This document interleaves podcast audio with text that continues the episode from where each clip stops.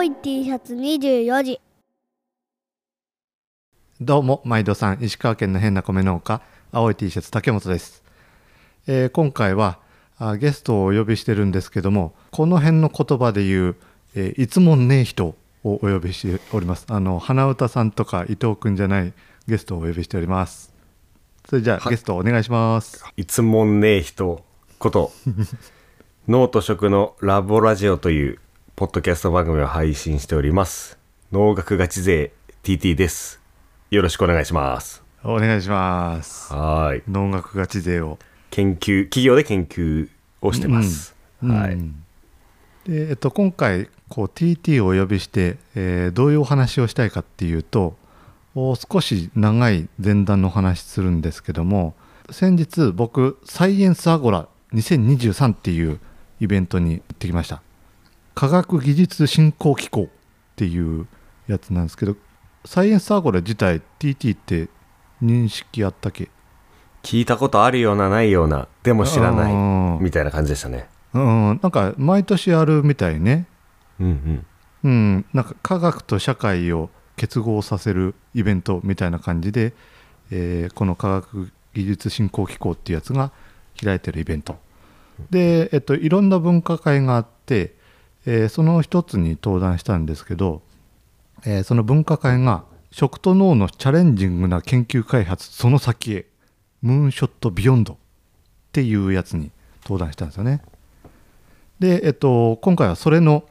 感想会をしようというものです。えー TT はこの、あのオンラインイベントに、えっと、視聴者として入ってもらったっていう感じなんで、えー、と僕もこうこのムーンショット開発のやつ審査員的なやつで関わってるんやけどもなんというか研究者じゃないんでわけわからんことが結構あるんで えーとその場はその場でやり過ごしてるけどもうちょっと僕も深掘りしたいなっていうところがあって誰に聞いたらいいんだろうっていう時に、えーこの助け舟になってくれる TT かなと思って 今回期待して。おります。はい。えー、とこんこの分科会のオンラインイベントはアーカイブも残ってるので、え番組の概要欄にリンク貼っておきます。で、えこれは何かっていうと,、えーと内閣府が示しているムーンショット目標っていう構想があって9つの目標がありそのうちの5番目の目標ムーンショット目標5 2050年までに未利用の生物機能等のフル活用により地球規模で無理無駄のない持続的な食料供給産業創出というお題もう耳で聞いたら何 のこっちゃっていう感じやけどもそういうお題があってで、えっとえー農林水産省があームーンショット型農林水産研究開発事業っていうものを行ってムーンショット目標5に向かう研究開発をしようということをやってます。で、えーっとこれ8つの課題が現在進行形で進んどって、えーそのうちの2つが今回の分科会で発表されたやつねんけどもざくっと言うと牛のメタン8割削減っていうプロジェクトと害虫被害ゼロというプロジェクトについて今回発表されたっていう感じです。で、えー、とこれそれぞれについてなんか深掘りする前に、えーこのサイエンスアゴラのお僕らの分科会についてこう参加した TT の感想っていうのをまず聞きたいんやけどもどんな感じですかね？最初にまず思ったのが、ムーンショットって何っていうのを思って、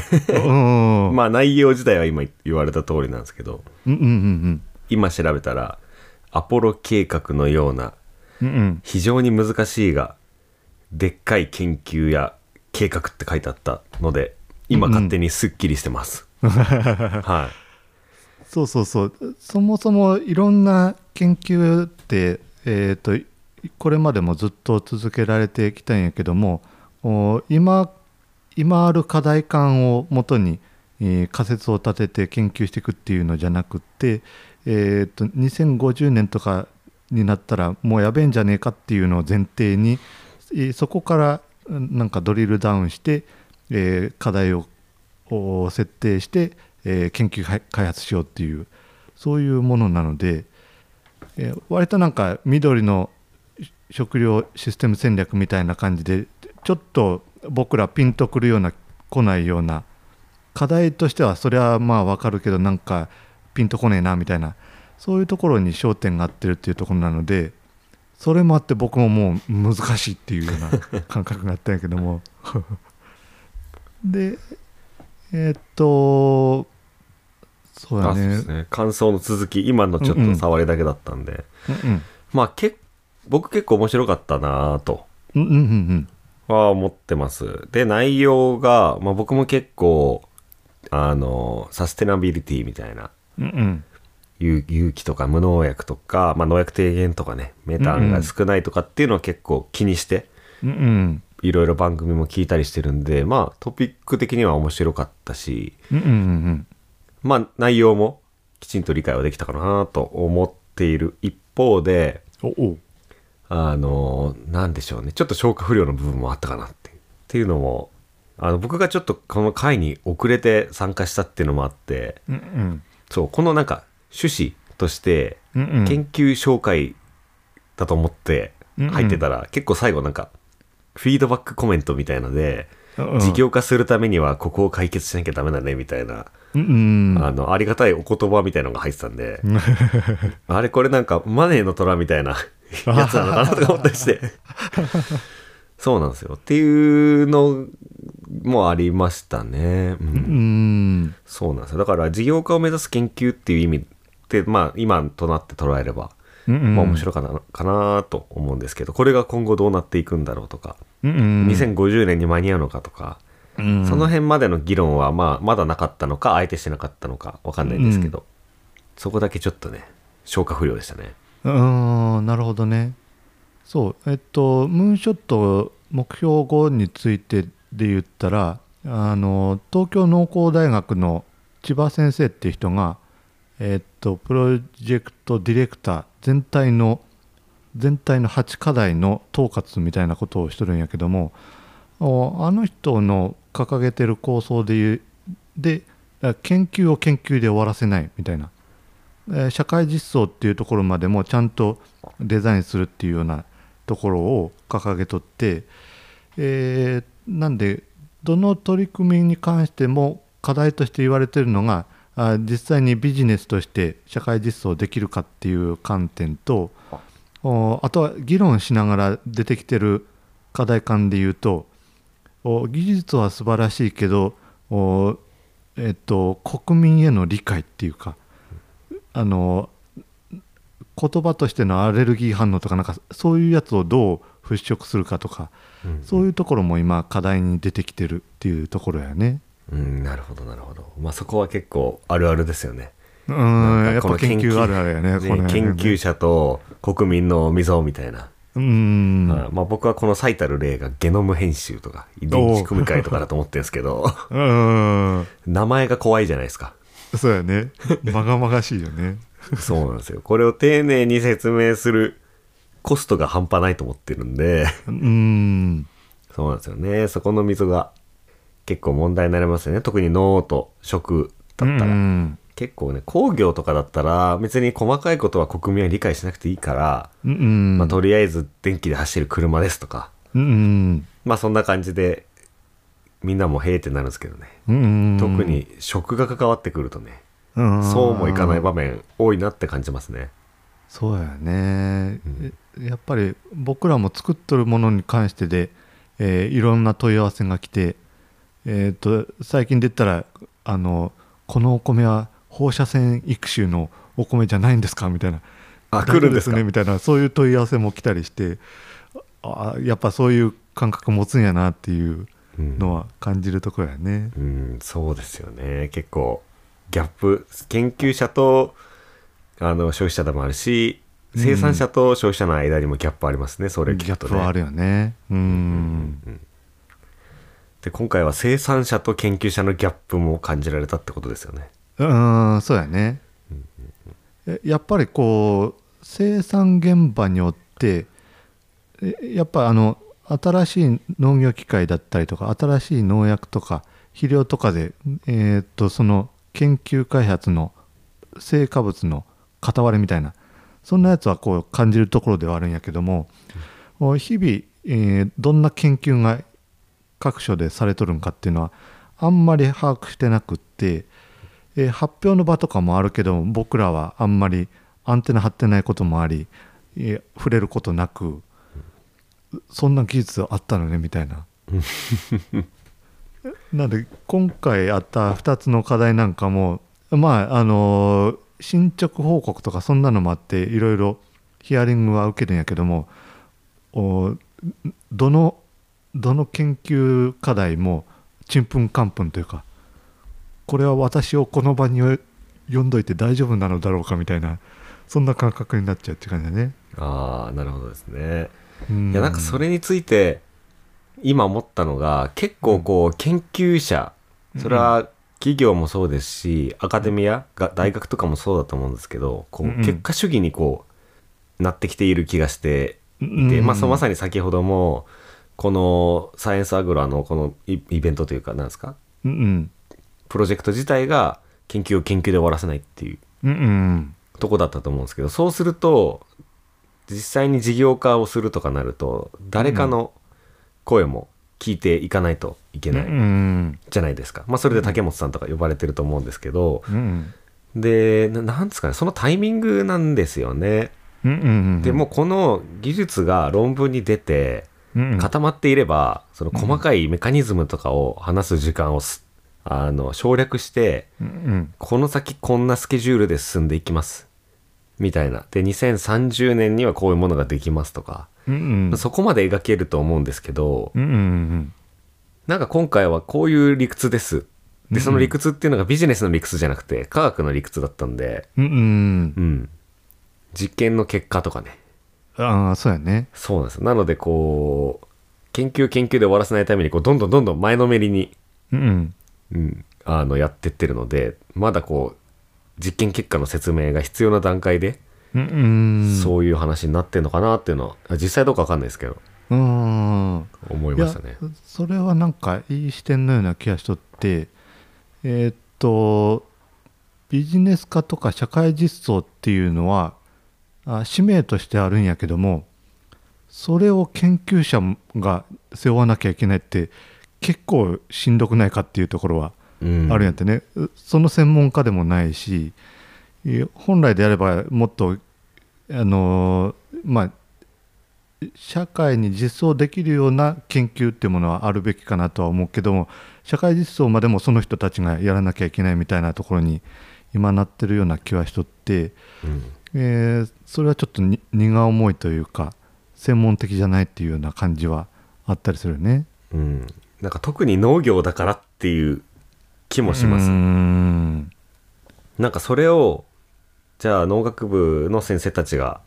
研究した論文とかを活かしてうん。何か作ってくれるっていう会社うんうん。企業、民間とかが、まあ、あんまり多くない気がしていて、ああそうやうね。ん、あるいは大きくない気がしていて、うんうんうんうん、なんかね自動車の技術とかだったらトヨタとかホンダとかがやりますって言ったらなんかすごいビッグなことが起こると思うんですけど、うんうんで使用者も分かりやすいし。うんうん。でもなんか今回聞いたようなところにどこが手出すんかなってなった時に、うんうん。あんまりこの有名な候補そうん。の全国的に有名な候補の人とかがうん。あまりいなかったりするとうんうん。もうなんかそのまま研究者にドリブルしてもらうしかないみたいな。う ん部分はあんのかなってうん。思いましたね。うん。それはありそうな気するね。OK じゃあえっとここからは一つずつ一つ一つのプロジェクトに、えー焦点を当てていこうかなと思ってえっとまず牛のメタン8割削減っていうところに深掘りしていきたいと思います。でえっと詳しくは動画見てくれたらいいなっていうところではあるんやけども少しサマリを話すと、えっと、牛のゲップっていうのがあメタンを結構出しとって、えーとその言葉だけ聞いてる時は僕はまあ牛乳とか牛肉とかありがたい存在なんだからゲップなんかそんなところ焦点当てんなよとかって思っとったけども実際こう統計なんかを見ると牛のゲップ、えっと、牛1頭が出すゲップによるメタンの排出っていうのが車1台1.7台分の排出量になってるっていうようなところがあって、えー、と農業全体のメタンの排出量のうちの結構な割合を占めてるっていうところがあるのでこれを何とかしたいというのがこの牛メタン8割削減というプロジェクト。で、えー、と実際に何をするかって言ったらあメタンを出す要因を徹底解析して原因を見つけるっていうのが一つ。で2つ目があメタンが発生しにしにくい餌の開発で3つがそれらのあの PDCA サイクルを回すためのモニタリングデバイスっていうものを開発しようというそういう3本仕立てで、えーそのプロジェクトが成り立ってるという感じです。でえっと進捗に関してはあんまり把握はしてないんやけどもこの発表通じて TT はどう見ました？まあ面白いなと思って、あの、これメタンを減らすがメインだったんですけど、結構アピールしてたのが、生産性も増えますよっていうのをん言ってて、あ、やっぱそうだよなっていうのを思ってて、うんで自分自身も葛藤があるんですけど、その地球温暖化対策っていうところに、うんまだ納得しきれてない部分があって、うんうん あるいは地球温暖化対策ってビジネスに直結しないと思うんですよね。うんそれでお客さんが、みんながみんなそういう商品を、いエコな商品選んでくれるなら、うんビジネス的な価値はあると思うんですけど、うんまあ、なので、メタン減りますだけだと、その投資家の人とか、うんうん。なびかないかなっていうところもあったんで、うんあるいはね、あの、農家とかも伸びうんってあったんで、まあ、これが、メタンが減るってことは、まあ、メタンもね、炭素の一つなんで、まあ、これが肉になったりとか、うんうん。まあ、体になったりとか、エネルギーになったりとか、うんうん。そっちに流れるので、牛乳の量が増えますよとか、うんうん肉の量が増えますよみたいなところをアピールしてたのがうんうん。いいなーっていうのが思ってたのと、うんうん。あとは冷静に考えたら当たり前なんですけど、この餌のところうんうん。っていうのは一瞬難しい話かと思ったんですけど、うんまあでも人間も腸内環境を整えるために、うんなんかやれ、あの、海藻がいいとか、やれバナナがいいとか言ってるじゃないですか。うん。うん。で、今回のやつだと、あの、カシューナッツの殻がいいとか、うん銀杏がいいみたいな、後でもちょっと調べたんですけど、うんうん。まあそういう話だったんで、まあ、あー結構考えようによってはとっつきやすいんだな、この牛のうんうんゲップを改善するっていうのは。うんあのおならが臭いみたいなのと一緒ですよね。あそうそうそうそう考え方的には。うんなので、まあ、そうですね。生産性もめて、なんだ、フォーカスというかちゃんと考えてるし、うんうんまあ、意外にとっつきやすいなっていうのは、技術的には思いましたね。うんうんうんうんそうそうやっぱり緑戦略もそうねんけどもなんかあの環境環境をおもんぱかって、えーそれを削減するための投資をしなさいよってなるのって結構しんどくってえーっとこう本来であれば自主的にそういうのみんな投資して、えーみんなで地球環境のこと考えようよっていう話ねんけどもそれをそれってなんか結構不公平感があって、えーみんなそう環境にいいっていうだけで投資するっていうのがかなり難しいなっていうところがあるし、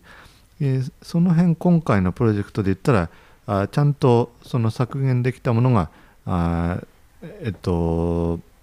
肉だったり乳に、えーえっと反映できるっていうそういうところはやっぱり良かったなっていう感じだよね。うん。うん。そうですね。あと一方で、えっ、と、その先、あ、まあ、餌自体はちなみに、さっき調べたら、もうそういう商品があるみたいですね。おこの研究成果を生かして、うんうんうんうんこのカシューナッツの殻が入った餌みたいなのがうんあるみたいなんですけど、で、この次のステップで、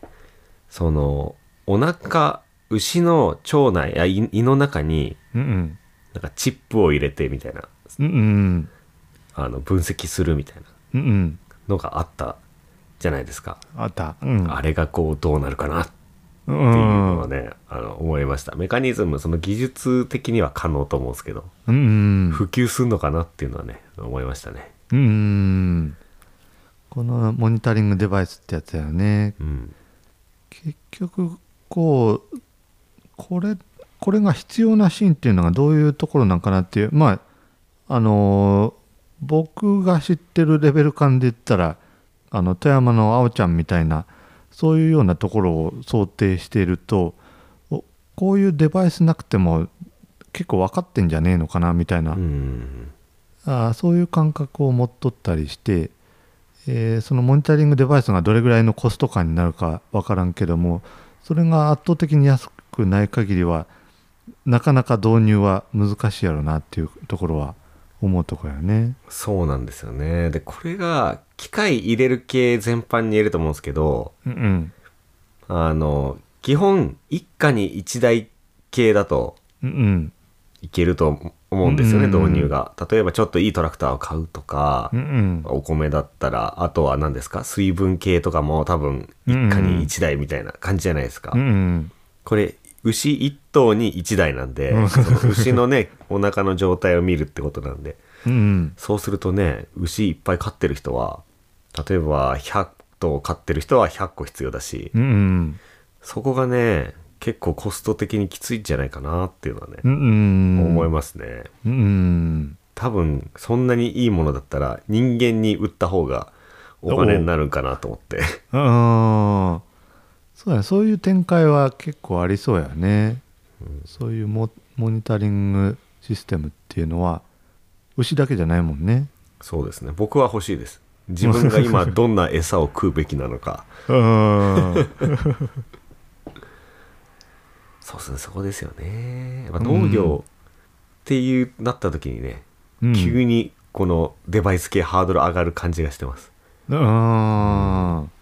そうやね。結構やっぱ農業系のスタートアップみんな苦戦するのが市場の小ささっていうのをうん。よく言っとって、えー農家1軒に1台っていうのもめちゃくちゃ台数少ないしそれで、えー、と投資家を解き伏せれなく資金集めが難航するみたいなそういう話はよく聞くね。うん、いやそうなんですよね。僕も結構農家に農家に得のあるようなうん技術とかも開発する時あるんですけど、うんうん。まあ、最後は開発しても農家が判断するじゃないですか。うんうん。使う使わないとか、なんかそうなってくるとねなんかもうそこまでしてあげるのかみたいな とこも思ったりして。うん。そうなんですよね、うん。なので結構お金にするってなると構造も複雑だし、ううん。んそこがねやっぱり難しいですよね。うん。うん。うん。取り組みとしてはあの今回の2つのテーマはかなりなんていうか受けもよく進捗もはかばかしいみたいなその2つが選ばれたなとは思うけど、牛のメタン発酵にあメタン削減についてもおだいぶなんかあ見通しはいいっていう感じだよね。うん、そうですね。でこれにちょっと勝手に自分でうん。餌の方にうん。妄想を膨らましてたんですけどうんうんそのカシューナッツの殻をうん混ぜると、まあ、そのメタンが減る。その代わりに肉とか乳の量が増えるってことだったんですけどうんうん。このカシューナッツそんな簡単に手に入るんかなっていうそお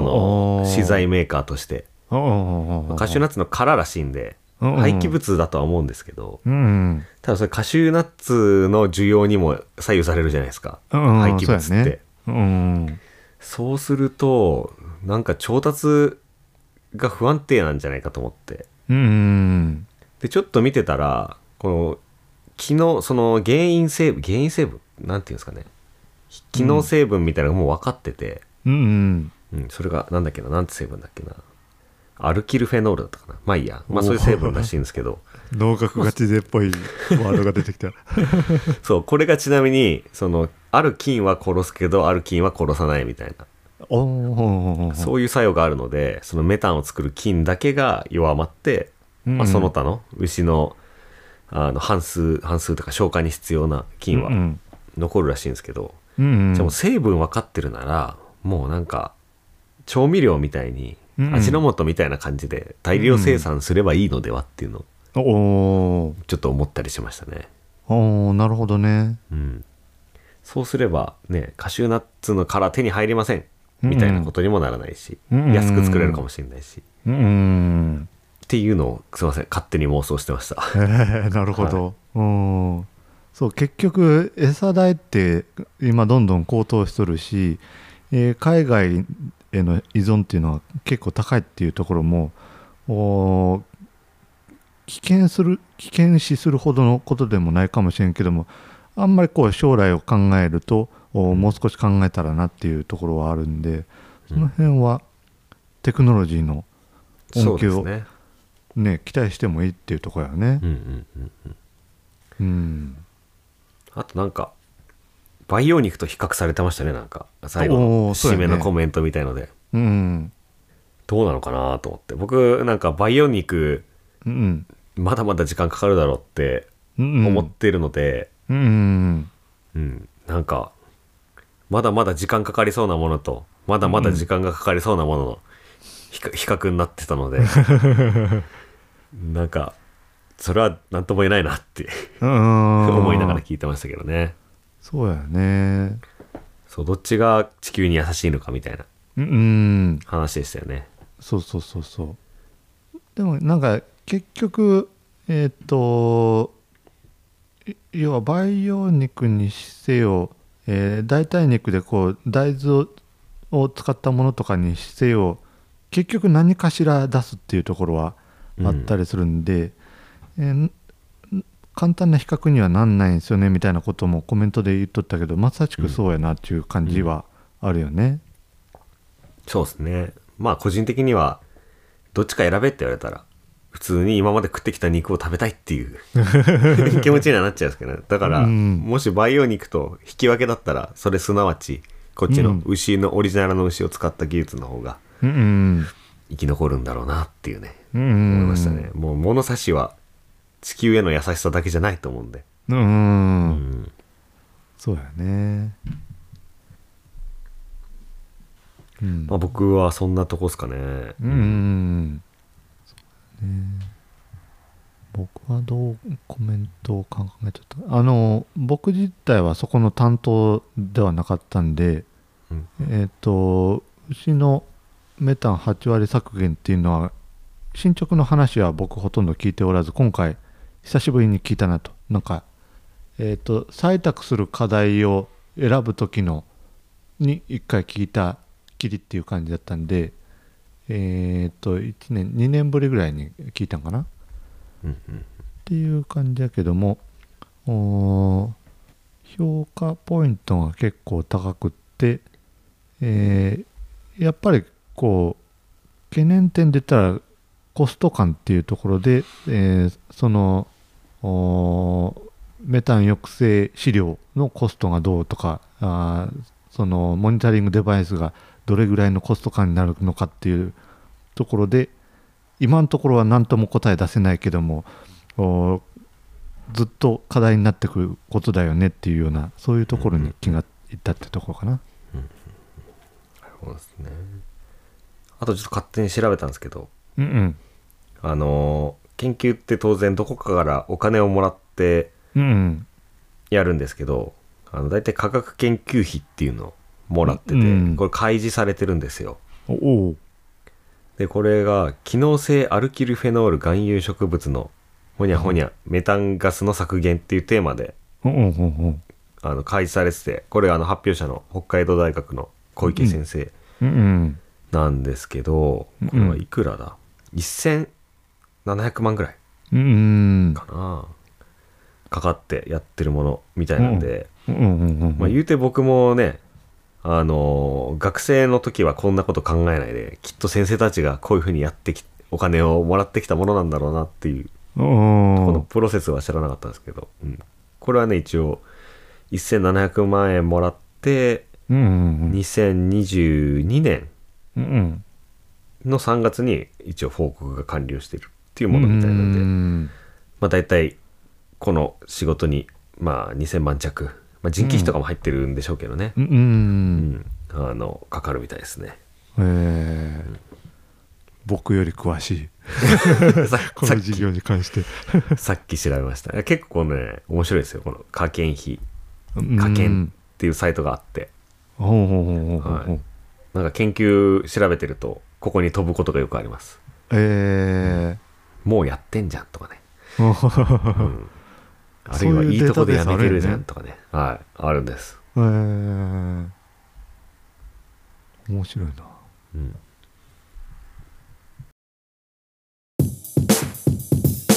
青い T シャツ24時。今回の配信いかがだったでしょうか？青い T シャツ24時ではお便りを募集しております。番組概要欄にリンクあります。Apple Podcast、Spotify でフォロー、高評価、レビューお願いします。Twitter ハッシュタグ、青 T24 時で感想をつぶやいてくださいね。見てます。それでは今回はここまで。ほんならまた。